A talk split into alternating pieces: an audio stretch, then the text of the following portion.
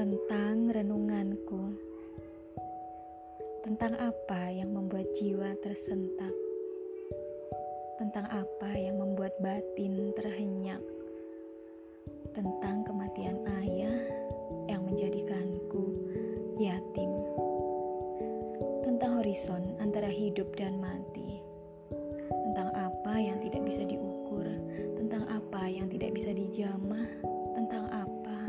yang menjadi rahasia. Maka, ketika sampai batasku, aku entah menjelma apa dalam angan orang-orang terkasih. Maka, ketika waktu tak mau kompromi, habiskan tawa di sore kita. Sudikah